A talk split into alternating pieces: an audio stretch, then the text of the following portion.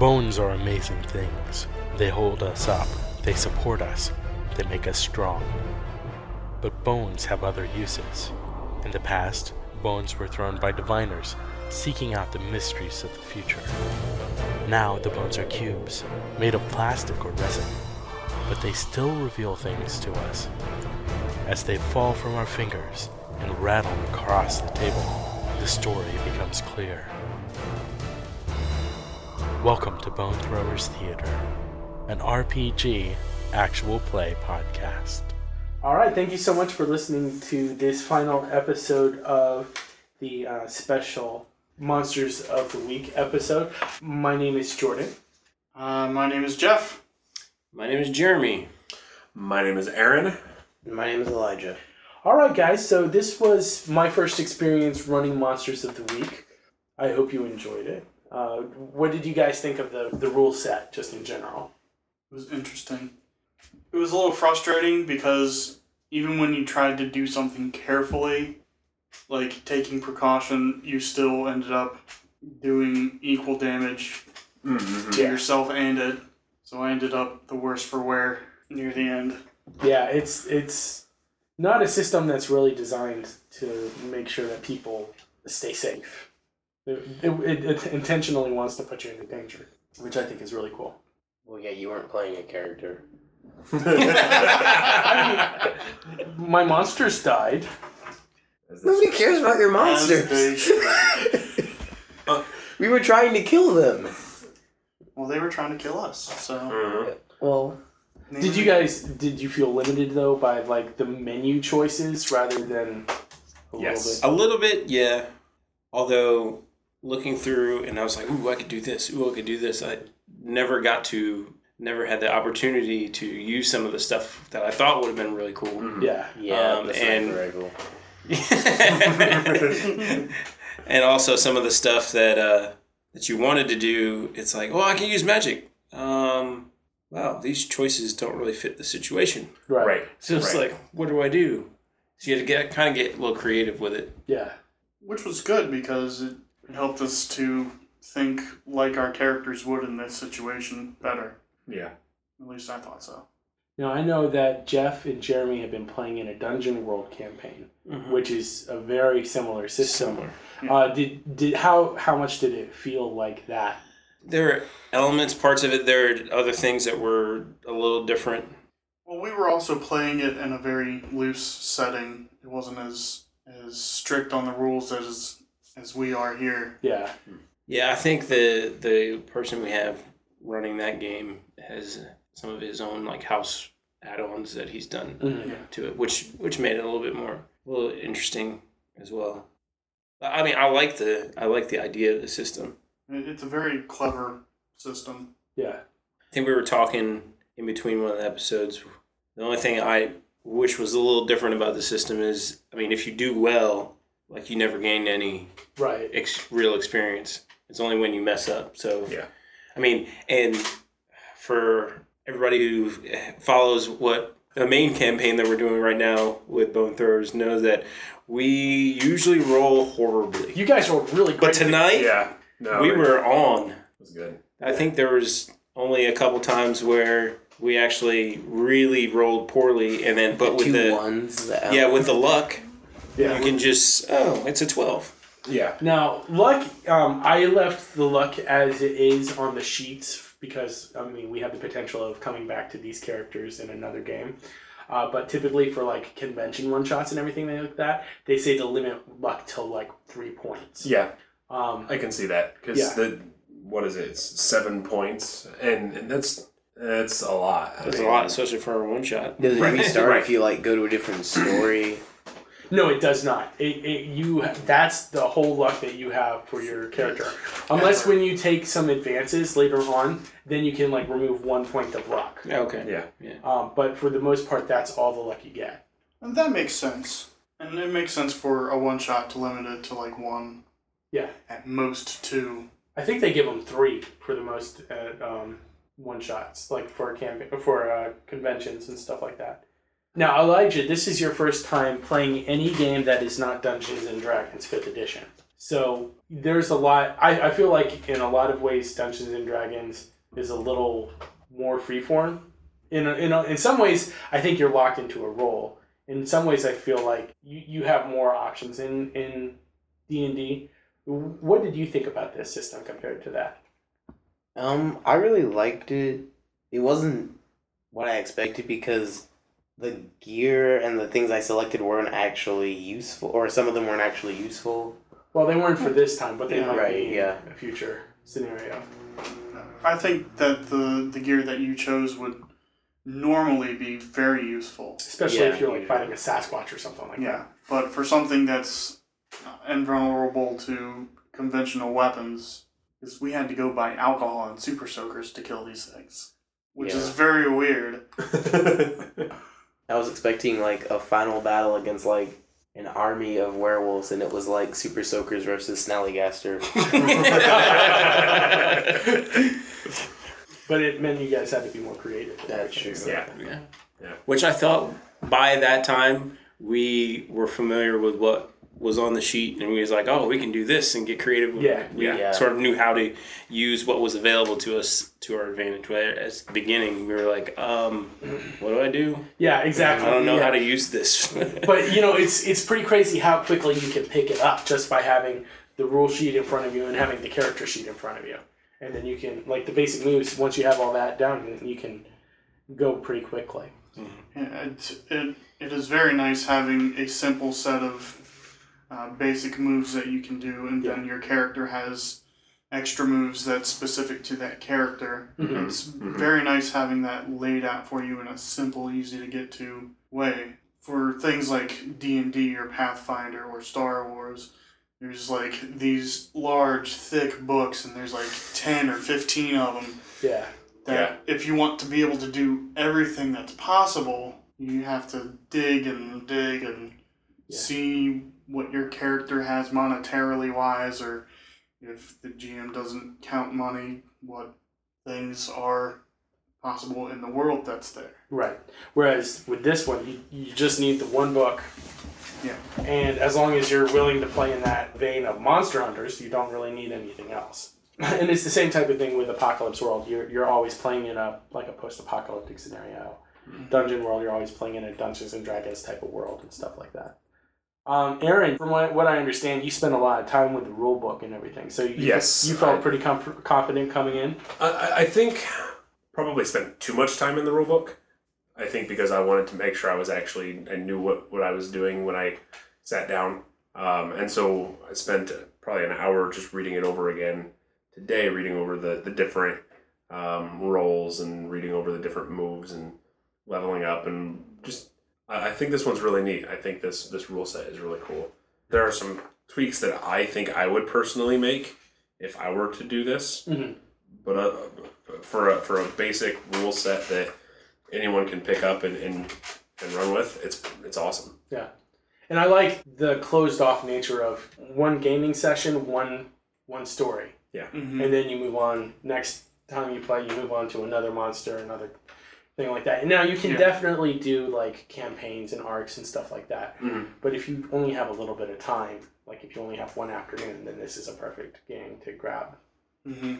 Yeah, I see the the arcs sort of like like this could is where we started is like picking up. This group has done stuff together before, Right. Um, so just like the Medusa bear came in, this one like a few few sessions down the road, we can be like, oh, Snallygaster, we need alcohol, and everybody's Ah, yeah, and have that come back in and get at you. Yeah. So, yeah, like I was saying before, this is this is pulling a lot from uh, TV shows like Buffy the Vampire Slayer, Supernatural, X Files, Yeah. Uh, Fringe, Being Human. You know, there's a lot of a lot of really good TV shows, a lot of stuff that I really enjoy. And then like films, they uh, specifically list like Big Trouble in Little China, uh, Bubba Ho-Tep. Um, my name is Bruce. You know, Uh-huh. Yes. and so, you know, with, with stuff like Bubba Ho-Tep and My Name is Bruce, Attack the Block too, you know, you can, you feel like you can pull a little bit of the more absurdist stuff into it, and which is like, yeah, Super Soakers is Yeah. perfectly oh, yeah. acceptable. Yeah. All right, so you guys, a lot. You were all saying that you thought I made the monster up completely. Yeah, because we had Yeah. never heard of this No, thing before. no. I was like, what kind of shenanigan is he? Snallygaster.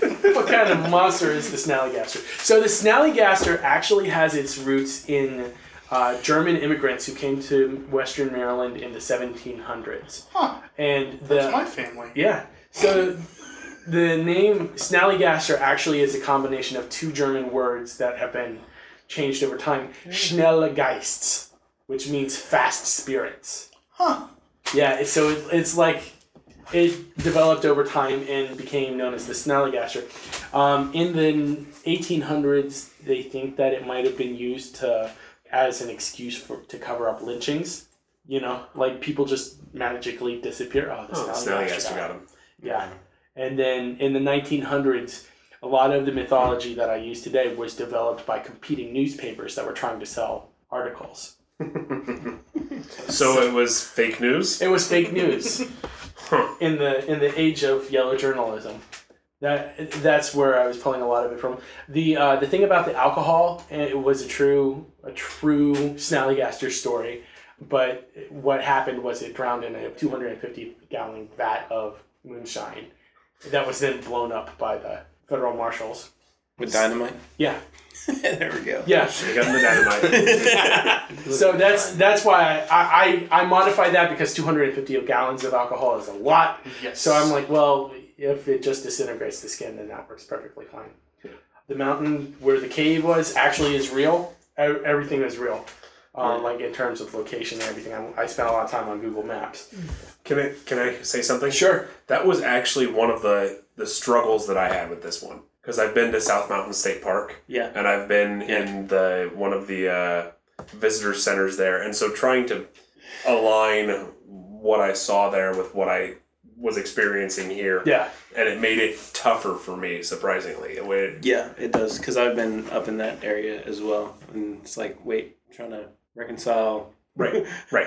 what I actually know with this weird Yeah. thing that's going on there. It's like, uh, Yeah, Yeah, and, well, and that's why I was trying to use Hagerstown as a big like centering thing because Uh-huh. it's like, oh well, it's on this side, it's on that side, so it gave you a more general idea. yeah, because that, on. that was one of the questions you asked. It's like, oh, so where are you from? I was like, well, there needs to be a town there. What town is near there? Yeah. Uh, I yes, I'm trying same to thing. come up with like a real place that's actually near there. And I was like, couldn't think of anything at the moment. So yeah, um, like the the High Rock is actually a very popular stopping point on the Appalachian Trail. It's a it's a real thing, really covered in graffiti, um, and also uh, Rock Mountain. In addition to the the military radio tower there, there is also like a TV antenna uh, that's on the top of that mountain as well. Now the military radio tower is called Site C. Uh, and this is really cool. This was one of my favorite things that you guys didn't get to. It's part of the Alternate Joint Communications Center, which is a basically like over the line in Pennsylvania. There's basically a giant bunker where they um, they basically have an entire second Pentagon under this mountain. So in case there's a, a nuclear war or something, the government can, can continue to work. And that's actually where it's very near Camp David, and it's also where like Dick Cheney would go and, and hide if there was like during uh, 9-11 and stuff like that. Uh, so it's it's a it's a real thing. The radio tower is part of its communications array. Uh, so that's why there were a lot of guards there and everything, and this, because this is a important part of national defense. So Why was there no fence? there is a fence up at the top, but the guards are more uh, like I don't know Yeah, if they- it's actually do- like outer perimeter Yeah. sweep, sweeps as well. So yeah, that w- that was really cool, and I figured, well, you can't have the military and and Fort Detrick really was the base for for bio bio warfare in the like the 40s through 60s. Mhm. So um so yeah, I was like, well, I could pull all of this in and and add a giant terrifying monster in on top of that. Uh, it's really cool. Now, Oh, yeah.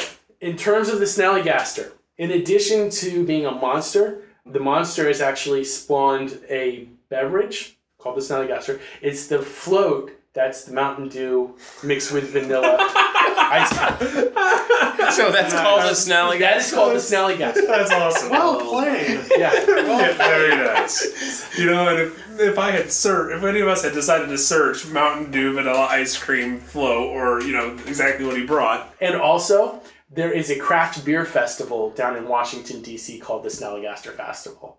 And now, adding that to the calendar.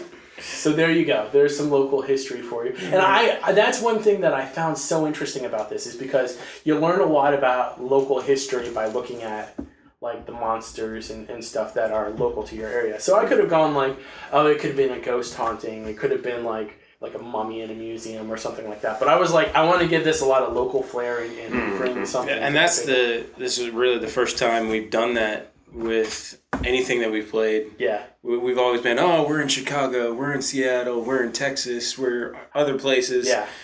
I almost want to do a whole campaign of Maryland monsters Oh, that'd be cool. because That there would be cool. there's um there's uh, a Nessie equivalent that's supposed to be in the Chesapeake Bay called Chessie.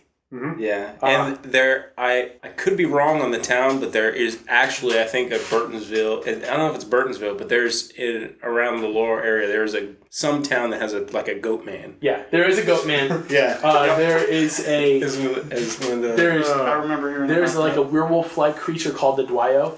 And actually, I didn't bring this into play, but the Dwayyo and the Snallygaster are supposed to be mortal enemies that fight each other. So there's there's a lot of really cool monsters, and you know you can have the Poe toaster being some kind of uh, ghost. John Wilkes Booth grew up in a house that's about ten miles from where we're sitting right now. So there's a lot of really cool stuff that you can use here, just in Maryland, uh, not too far from where we are, and uh, make it a really good game. All right, end of session experience questions. One, did we conclude the current mystery? we did. We did. is a yes. Two, did you save someone from certain death or worse? I don't. Yes. Who? Whoever their next uh, meal was supposed to be. I mean, would the dogs have killed him? I mean, given, given enough time, if he wasn't able to get to a gun or something like that. I think it means did we save someone else? Yeah. It's not someone not party related. I mean, we like No, we we let those uh, army guys. Yeah, that takes So that takes away any saving that I did by creating the monster the people, the people who would have been eaten though. Yeah, no, so you did not We save saved them from the fate of the Snallygaster. Yeah. did you learn something new and important about the world? Yes. Yes. Yes. That Snallygasters are. Mm-hmm. None of us knew that. And did we learn something new and important about one of the hunters? My truck is messy, Omar. What's that say about your personality? Your character's personality? I'm focused on killing monsters. That's just about it. I think being the first session Yeah, that I we don't- played, we yes, Yeah. everybody learned something new and important Yeah. about. All right, there you go. So you get to mark two experience on your sheet, and when you hit five experience, that's when you you can level up. And Dang it! I'm at four. I'm at three, but I'm at four. Harm. Uh, I'm unstable. I think you can go ahead and clear harm at the end of the session. One thing that I think we should do for one shots Mm-hmm. spend maybe a little extra time at the character creation part, fleshing out some backgrounds and especially personalities at the beginning. Yeah, Because I, I mean, you didn't really know what you were getting into in terms of Right. So the beginning I thought went a little bit slow and was kind of sporadic all over the place because we didn't know what the personalities were. And I didn't do this intentionally, but I built a character that is basically going the opposite direction of Grayson Digby in the main Yeah.